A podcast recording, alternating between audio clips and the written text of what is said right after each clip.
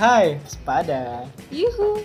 Selamat datang di Kosa Rasa. Kosa rasa itu tempat berbagai macam rasa. Bisa diungkapin melalui kata. Aduh, Yes, tanpa menjustifikasinya. Waduh, lebih mantap.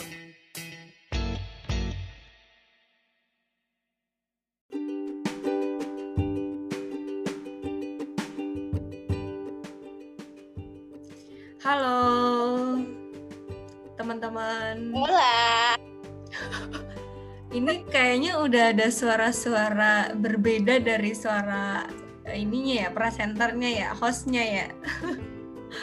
Oke. Suara Heeh. Nah, hari ini eh, episode pod- podcast hari ini tuh tentang eh, kisah inspirasi. Nah, di sini aku tuh nggak sendirian, guys. Jadi aku ditemenin sama sosok inspiratif dari sebuah kabupaten di Jawa Tengah gitu. Dia adalah seorang pendongeng eh, yang terkenal di daerah saya gitu. Dia juga eh, pernah jadi eh, pendongeng di kota lain, ter- eh, khususnya di daerah Bandung ya, Heeh, Bandung. Nah ini dia kita sambut bintang tamu hari ini eh, Rezania Fitria. Halo. Hola. Halo. Gimana kabarnya Za? Kabarnya alhamdulillah luar biasa. Allahu akbar. Oke, ha- hari ini Za kita bakal membahas em, tema tentang kisah inspirasi. Bisa dikategorikan eh, menjadi sosok inspiratif gitu kan. Karena kan kamu udah menyiar-nyiarkan eh, dongeng-dongeng ke anak-anak gitu kan. Jadi menurut aku itu sebuah inspiratif untuk anak-anak gitu. Jadi eh, pengen tahu dulu nih eh, sudut pandang Reza tentang sosok inspiratif menurut Reza tuh gimana? Eh, bisa apa ya? Tanpa kata-kata bisa membuat orang lain mengikuti apa yang dia lakukan. Oh gitu, iya iya iya. Jadi lebih dengan teladan daripada omongan ya. Aduh. Banyak bukti, nggak banyak janji. Kalau boleh tahu, em, udah ke mana aja sih Za untuk mendongeng itu?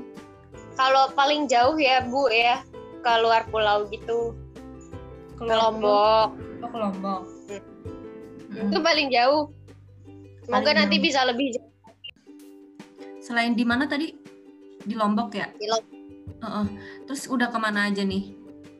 Banten, Banten, Bandung jelas ya, Bandung, Jakarta, Jakarta. Cengkareng, Tangerang, terus Jogja, Cilacap, Kebumen jelas ya. Mm. Mana lagi? Kebumen, Surabaya, Surabaya. iya pernah deh. Berarti Tapi yang enggak Ini Bun, kalau kalau pas corona sebenarnya jangkauannya ya lebih luas lagi ya. Sampai ke luar negeri juga Iya kayak lewat lewat Zoom kayak pesertanya ada dari luar gitu. Oh, per- oh pernah, pernah. Ada kelas dulu ada kelas ibu hebat. Ada kelas ibu hebat. Kalau Anda hebat Anda bergabung. Maaf, saya belum ibu-ibu, jadi belum dikatakan ibu hebat.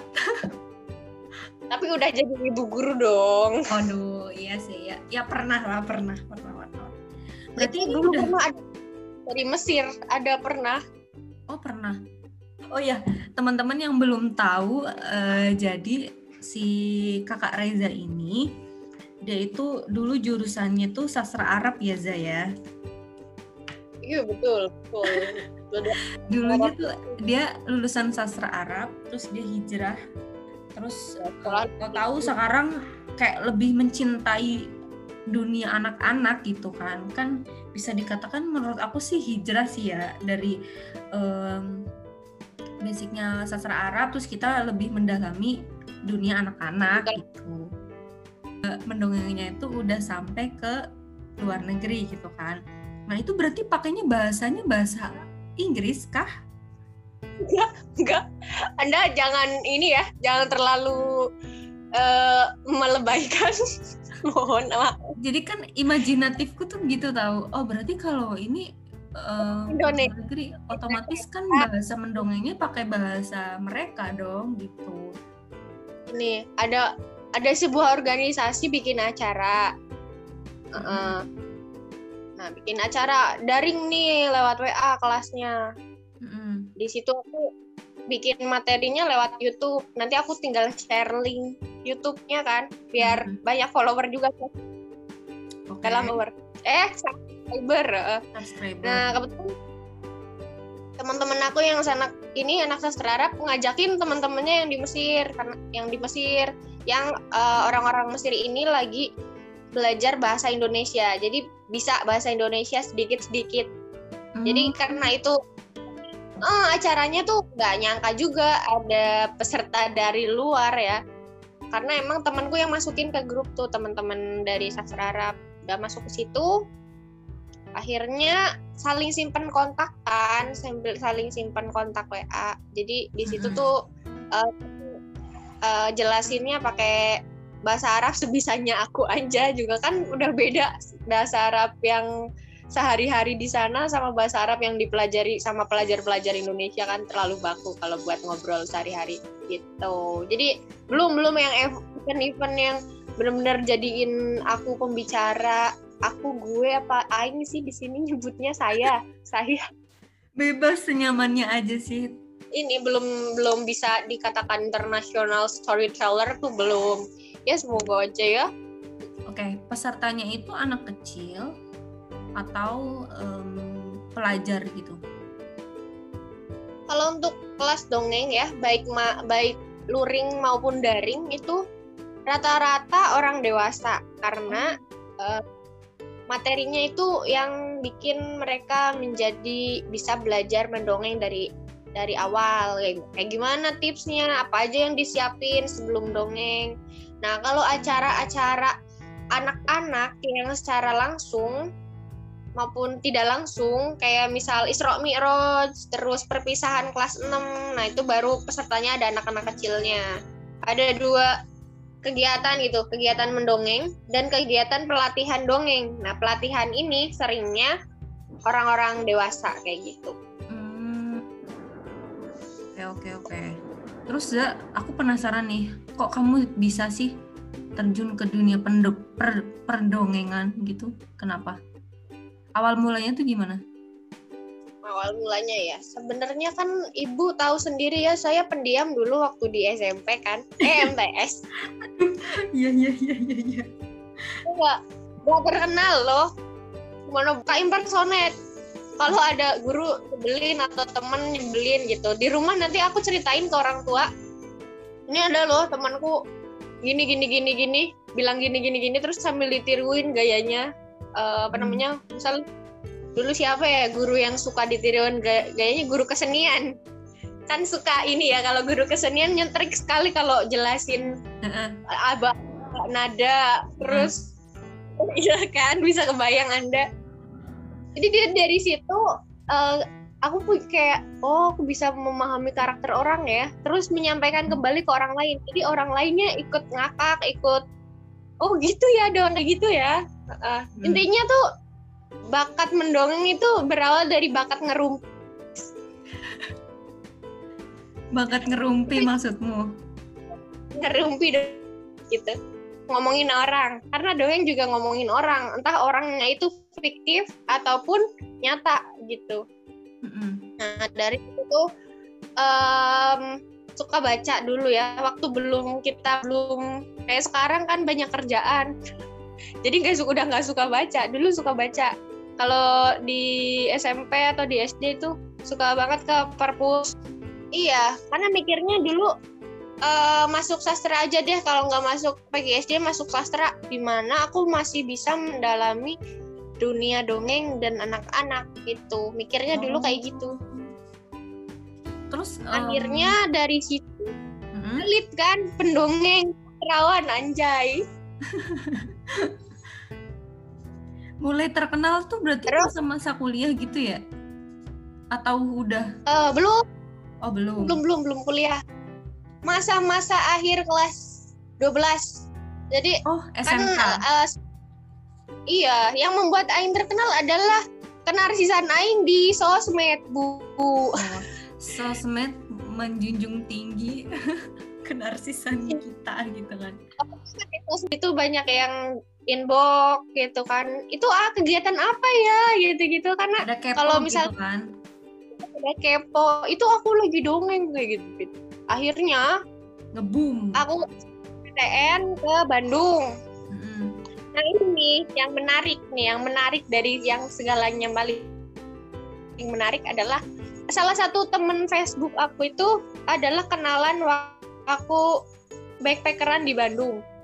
Nah Oh. ternyata dan teteh-teteh gitu udah tuh udah lebih tua nama atau tujuh tahun lah. Mm-mm. Namanya aku kan suka backpackeran ya dari SMK dulu tuh suka pergi ke mana-mana sendiri gitu. Mm-mm. Terus si aku kan kalau posting selalu ada lokasinya, lagi di Bandung. Iya. Aku lagi di Bandung. H plus 2 atau H plus 3 SBMPTN ditawarin eh, mau nggak mendongeng di acaranya eh, Darut Tauhid. Oh, Darurat- iya, darut- iya. Agim ya cuy. Heeh, agak Aku nggak-. Iya, nah itu kan ada divisinya PT DTI Duta Transformasi Insani salah satu ininya lah kayak anak perusahaan gitu.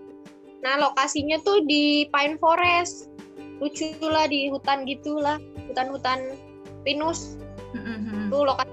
Tuh, terus saya aku bilang apa namanya nggak tahu lokasinya, terus anak masih baru lah di Bandung nggak tahu Pine Forest juga susah diakses.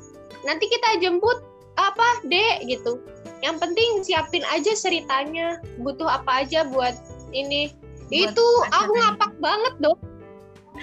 Orang, ngapak ngedongeng di punggung. Bayangkan aku Aha. dikatain sama anak-anaknya. Eh, ih pendongengnya Jawa banget ya. Elmu juga di Pulau Jawa anak-anak. Iya sih emang bener ya. Eh, Itu dari situ aku nggak nggak menyangka itu dikasih amplop buat kenang-kenangan gitu gitu foto-fotonya. Aku upload di abis dongeng kan orang-orang yang tahu, wih ngedongeng di Bandung. Itu pertama kali. Iya iya. Terserah dongengnya bagus apa enggak tuh gaya aja dulu. Yang di Bandung yang ngadain Darut Tauhid eh, DTI ya DTI Darut Tauhid. Eh, itu aku jadi pansos gitu. Jadi sosial media aku jadi semakin valid gitu sebagai Hmm. seorang pendidik itu awal mulanya dan akhirnya itu jadi pintu pintu rezeki selama kuliah jadi selama Ya jadi kayak mungkin aku bisa mengatakan eh, bakatnya itu udah ada dari SMP kali ya Za. Dari SMP berawal dari impersonate terus selama kelamaan memang jadi bakat terpendam buat jadi pendongeng gitu kan. Kisah-kisah yang sering diceritain selama ngedongeng tuh apa aja sih Za? kisahnya itu itu aja sih sebenarnya. enggak, genrenya tuh apa biasanya? kayaknya ya Fabel sih. Aku kayaknya spesialis Fabel. Oh, kalau dong dongeng. Tapi sekarang mulai ke ini fiksi fiksi sejarah. Sastra sejarah mungkin ya bisa disebut kayak mulai neliti sejarah Kebumen kayak gimana terus dibikin jadi serial cerita gitu. Walaupun nggak nggak dipublikasikan tapi ini di kayak aku olah dijual lagi dijual. Hobi banget jualan. Di apa namanya? Aku pakai buat anak-anak SD lomba gitu lomba-lombaan lah. Oh iya iya iya. Kalau di Fabel tuh berarti ada karakter dong Za. Nah karakter yang jadi mo role mode-nya Reza tuh apa selama jadi pendongeng gitu? Karakter apa? dari kecil aku tuh kalau ngaselin sama orang rumah tuh dipanggilnya kunyuk ya nah aku tuh emang Aduh agak-agak ini ya. Ya jadi orang-orang mungkin eh, ngiranya aku hidup di sebuah keluarga yang par- parentingnya tuh bagus ya tidak tidak terlalu bagus tuh cuma natural aja dipanggilnya kunyuk ya di situ aku nggak depresi yang gimana aduh aku dikatain monyet justru aku dari situ tuh nganggap oh iya memang aku sangat salin itu ya jadi monyet ya jadi akhirnya tercipta terciptalah karakter monkey Monkey, oke. Monkey itu monyet kan maksudnya? itu tuh awalnya dari dari orang rumah yang suka manggil aku kunyuk ya. Sampai sekarang tuh manggilnya kunyuk kalau ngeselin. Nah di si monkey emang di sini sering banget aku kasih kasih karakter ngeselin kayak gitu. Pem, pembawa hikmahnya sih monkey sih. Setelah ngeselin akhirnya kena batunya. Nah dari situ tuh uh, sebenarnya kisahnya dari aku sendiri. Kayak monkey nih belajar puasa. Ketika sepi nggak ada orang dia berusaha ini berusaha makan. Tapi tetap aja uh, bakal dicatat gitu karena Allah maha melihat. Kayak gitu kayak oh. sebenarnya kisah bener-bener karena kenakalan aku ketika kecil gitu. Dan bagaimana uh, menyadari kalau itu tuh salah gitu. Tapi kan pada saat itu kita tidak tahu guys. Tidak bisa membedakan mana yang salah mana yang benar. Hmm. nah dari sini uh, monkey-nya uh, di diceritain mm, sampai membawa pesan moral ya Tapi keren sih. Jadi kalau aku jujur ya, ini aku belum pernah ngeliat Teresa itu mendongeng secara langsung di depan di depan mata aku gitu kan. Jadi ah, Tapi karena uh, apa sih? Karena kekuatan sosial media gitu kan, kekuatan sosial media aku jadi tahu istilahnya tahu uh, siapa sih si Reza sang pendongeng gitu kan.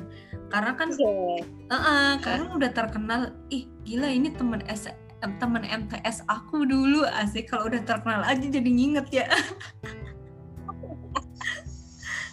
Iya eh, ini tuh temen MTS aku kok uh, istilahnya terkenal mendongeng. Nah dari situ kayak apa ya kayak aku tuh ngerasa ih ternyata memang keren gitu. Istilahnya tuh uh, dia tuh punya punya apa ya punya bakat di bidang kayak gitu. Jadi di bakat di, bidang per, pendongengan gitu. Gitu sih. Jadi kayak bisa nih dijadiin inspirasi nggak cuman buat anak-anak ya. Emang kalau anak-anak kan uh, terutama sekolah dasar sama TK gitu kan. Emang mereka kan sananya di, diceritain gitu kan diceritain. Terus uh, dengan uh, apa sih ya tokoh-tokoh yang lucu ataupun yang unik kan pasti mereka seneng kan. Tapi ini juga bisa memberikan inspirasi ke orang dewasa.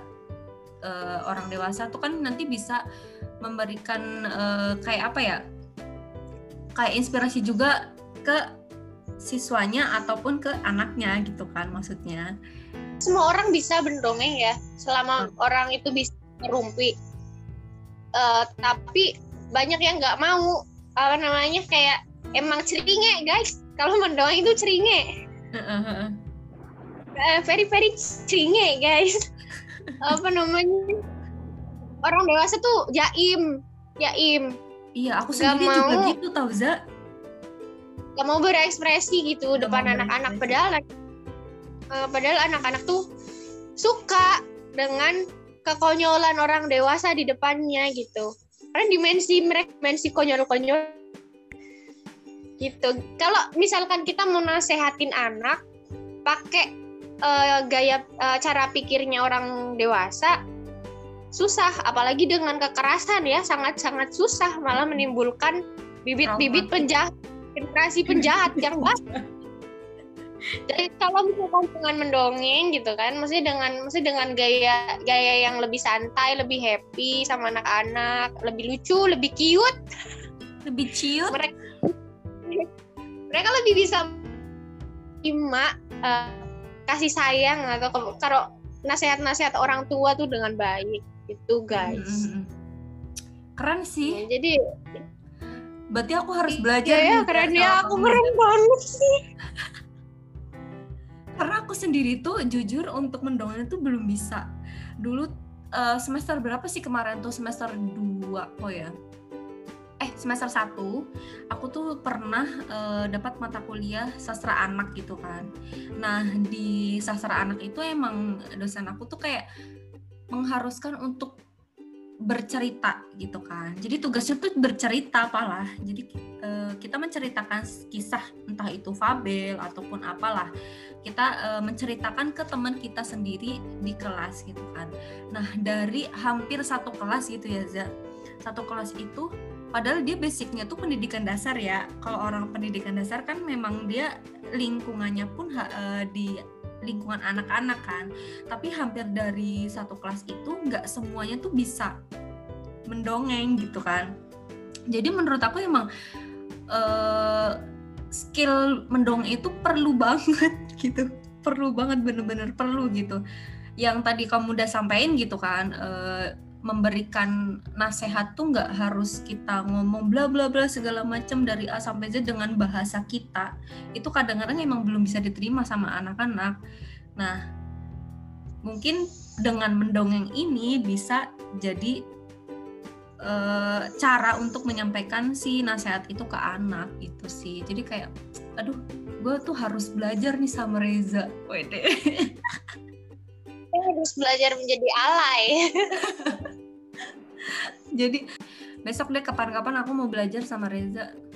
Ngomong doang sih oh. Za. Biar lebih oh, menarik aja.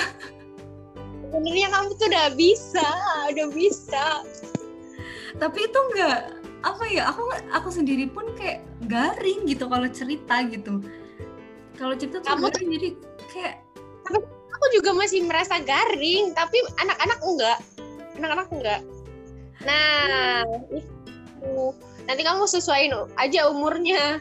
Kalau yang yang cute-cute gitu emang hanya untuk anak-anak yang belum tercemar oleh konten-konten dewasa ya. Kalau kon udah tahu konten-konten dewasa dikasih tahu ada kancil mencuri timun bingung dia. Ya, orang yang suka menteri gitu. Oke berarti kan emang uh, ya menurut aku skill mendongeng itu penting sih. Jadi kayak ya itu yang tadi kita obrolin. Jadi kayak memberikan inspirasi ke anak-anak orang tua dan orang-orang yang memang membutuhkan hiburan juga kan. Nah e, selain itu kan tadi udah ngedongeng kan. Berarti kan intinya e, mendongeng itu kayak e, sosok inspirasi memberikan inspirasi ke lingkungan sekitar kita kan. Nah selain itu tuh aku kayaknya tahu deh kamu tuh kan tadi udah nyinggung yang taman baca ya. Nah taman baca itu tuh gimana sih za taman bacamu tuh bisa ceritain gak sih? Uh, singkat aja deh singkat biar nggak terlalu panjang lebar. Taman baca aku sebenarnya nggak terlalu taman baca banget ya karena bukunya juga nggak banyak. Terus uh, apa namanya nggak ada admin yang gimana gimana gitu. Belum ada belum tercatat gitu bukunya apa aja. Ya udah hilang hilang aja gitu. Cuma sih bisa dibilang cuma sebatas perpustakaan keluarga yang dibuka untuk umum gitu. Kayak kepemilikannya kepemilikan pribadi tapi boleh dipinjam oleh masyarakat sekitar di situ. Dan belum punya database yang uh, memadai seperti taman baca lainnya. Mungkin ke depan bisa bisa berkembang lagi. Namanya jatuh, eh namanya jatuh, jatuh lagi, namanya. jatuh lagi. Oh iya. iya. Jadi lang ini cuma masih masih proses ya. Ke depannya si taman baca ini akan menjadi tempat bimbel yang ada taman bacanya, atau benar-benar menjadi taman baca yang seutuhnya gitu masih proses masih mencari-cari model taman baca yang enak di desa tuh uh, yang kayak gimana gitu. Oke okay, oke. Okay. Tapi uh, itu juga kayak aja tempat inspirasi juga sih Za. Karena kan aku juga udah ngelihat secara langsung gitu kan. Gimana prosesnya, terus juga uh, apa aja yang diajarin di situ dan yang paling menarik tuh di taman baca itu uh, kamu tuh ngajak menghususkan untuk anak-anak di sekitar desa kan. Kalau di desa kan memang pendidikannya ya memang ada yang kurang, ada yang ini kan. Nah, kamu tuh mengutamakan pendidikan uh, anak eh pendidikan anak-anak di sekitar desa yang mereka tuh bisa dikategorikan untuk putus sekolah gitu kan ya Za betul betul kok bisa sih Za kayak gitu Za kok bisa gitu padahal kan mungkin ini Padahal Apa? kan bisa dibisnisin gitu kan. Kalau orang-orang sekarang tuh kan mikirnya kayak gitu kan. Tapi kok kamu tetap gitu eh, mengutamakan anak-anak yang memang putus sekolah terus eh, kamu dengan sukarela eh, ayo ke sini gitu. Kita belajar bareng-bareng gitu kan.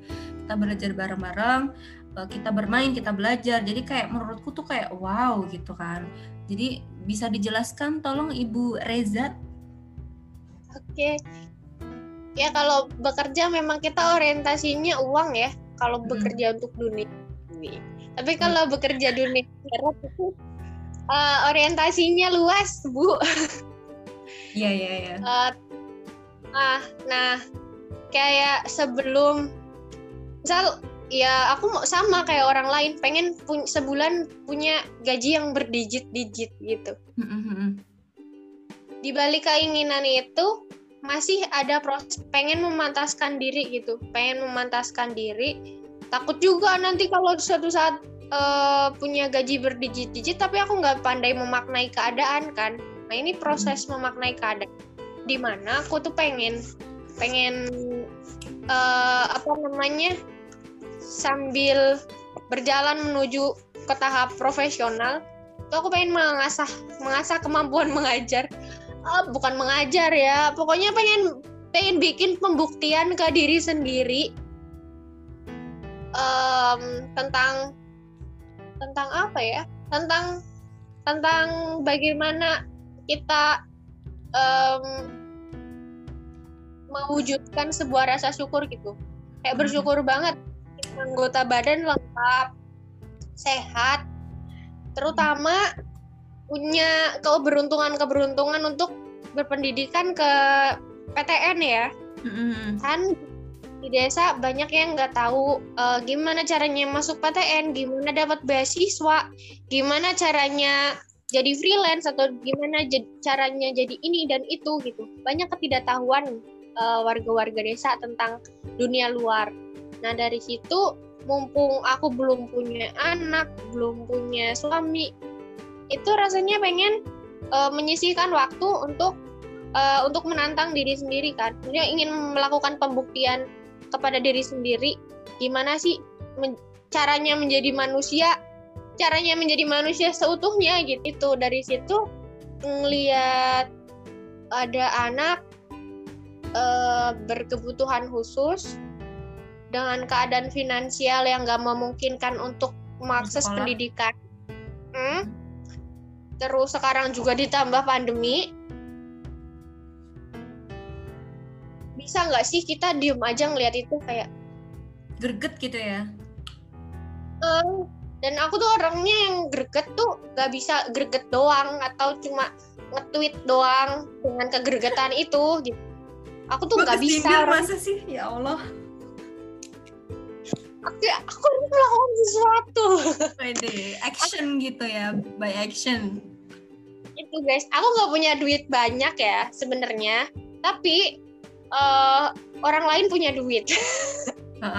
Jadi aku ini suka manfaatin orang gitu gitu cuy cuy nge WA punya duit gak mau donasi gak relasi lah ya Re- relasi gitu. Aku punya tenaga nih. Itu punya duit kan? Nih beli ini ini ini, ini buat keperluan anak ini belajar bla bla bla bla gitu. Bikin media belajar apa gini gini Mm-mm. terus buat nge gua gitu misal gua butuh jadi gua kan eh, butuh bensin. Buat buat beli ini dan beli itu tanggung ya gitu kan. Oh siap gitu. Pasti mau alhamdulillah mau nih mau mendukung berjalannya si aksi ini. Terus misalkan aku sibuk kerja balik lagi ke aku.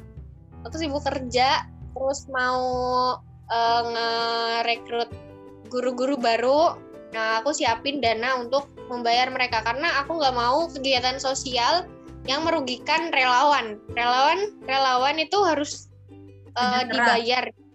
Iya harus dibayar jasanya. Gitu. Aku tuh karena aku pernah jadi relawan. Jadi eh, kalau yang aku tangkap ya tadi tuh, jadi adanya taman baca ini karena ada satu greget gitu kan, satu keinginan e, mewujudkan rasa syukurnya itu kan, memaknai hidup lah intinya gitu, memaknai hidup melalui e, menginspirasi orang-orang sekitar. Karena kan kita pendidikannya udah ya bisa dikatakan tinggi lah karena emang udah masuk udah jadi sarjana gitu kan udah jadi sarjana jadi kita mengedukasi orang-orang sekitar ini loh pendidikan tuh penting loh gitu kan. Makanya kamu bikin sebuah taman baca yang biar orang-orang sekitar yang memang dia putus sekolah ataupun dia mempunyai ke, uh, kebutuhan khusus gitu anak-anak berkebutuhan khusus untuk tahu gimana uh, kita tuh harus belajar kita tuh harus bisa uh, bisa tahu tentang dunia pendidikan gitu kan maksudnya Iya, semua berangkat dari keresahan ya. Ketimpangan sosial di sekitar kita itu cukup parah. Uh, jadi sebuah gerakan yang kecil semoga jadi uh, apa namanya perubahan besar buat uh, sekitar kita gitu. Oke oke oke. Keren sih menurutku. Iya uh, kan aku udah bilang Hah? Apa? kan udah udah dibilang dari tadi ente keren. Memuji diri sendiri, cuy. Iya, pada aku loh. Enggak, enggak. Ya, enggak, enggak kan biasa aja. Enggak, yain aja, ya, emang keren banget. Oke. Okay. Tapi emang iya sih orang-orang orang-orang yang seperti ini mesti uh, hatinya bergugah, tergugah untuk mengambil sikap kayak gitu tuh jarang gitu za.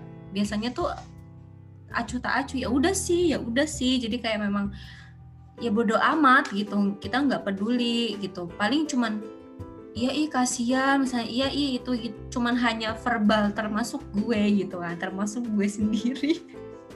Hanya cuman greget doang tapi nggak ada action gitu. Jadi orang-orang yang orang-orang yang berani untuk membuat action itu menurut aku tuh hebat gitu. Mereka tuh berani mengambil resiko uh, berani kayak memper mempertaruhkan bukan mempertaruhkan mengorbankan tenaga dan pikiran mereka gitu kan. Gitu sih. Jadi kayak uh, intinya sih menginspirasi gitu za. Kayaknya udah udah sih itu dulu kalau buat tema si uh, kisah inspirasi. Jadi emang dari obrolan kita tuh sebelumnya uh, banyak sih kisah-kisah inspirasi gitu, kisah inspirasi dari dari mendongeng yang bener-bener kayak memberikan edukasi ke anak-anak. Terus sekarang juga kamu mendiri uh, masih menjalankan si taman baca ini gitu. Banyak nggak nggak hanya inspirasi tuh nggak hanya apa ya bacaan doang kan. Jadi kayak kita tuh praktek menjadi role model ke anak-anak pun juga perlu gitu kan. Kan ada orang yang terinspirasi dari uh, novel ataupun karya-karya tulis gitu kan.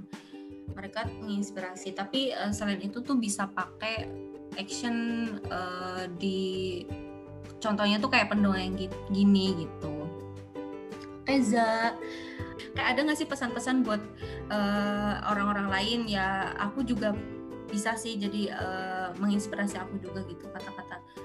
Mm. jadilah orang yang peka. Wede. Oke okay. jadilah orang yang peka ya. Karena dari peka jadi peka kita bisa merasakan perasaan orang lain. Dan dari sebuah rasa itu kita bisa menentukan keputusan-keputusan dalam hidup kita.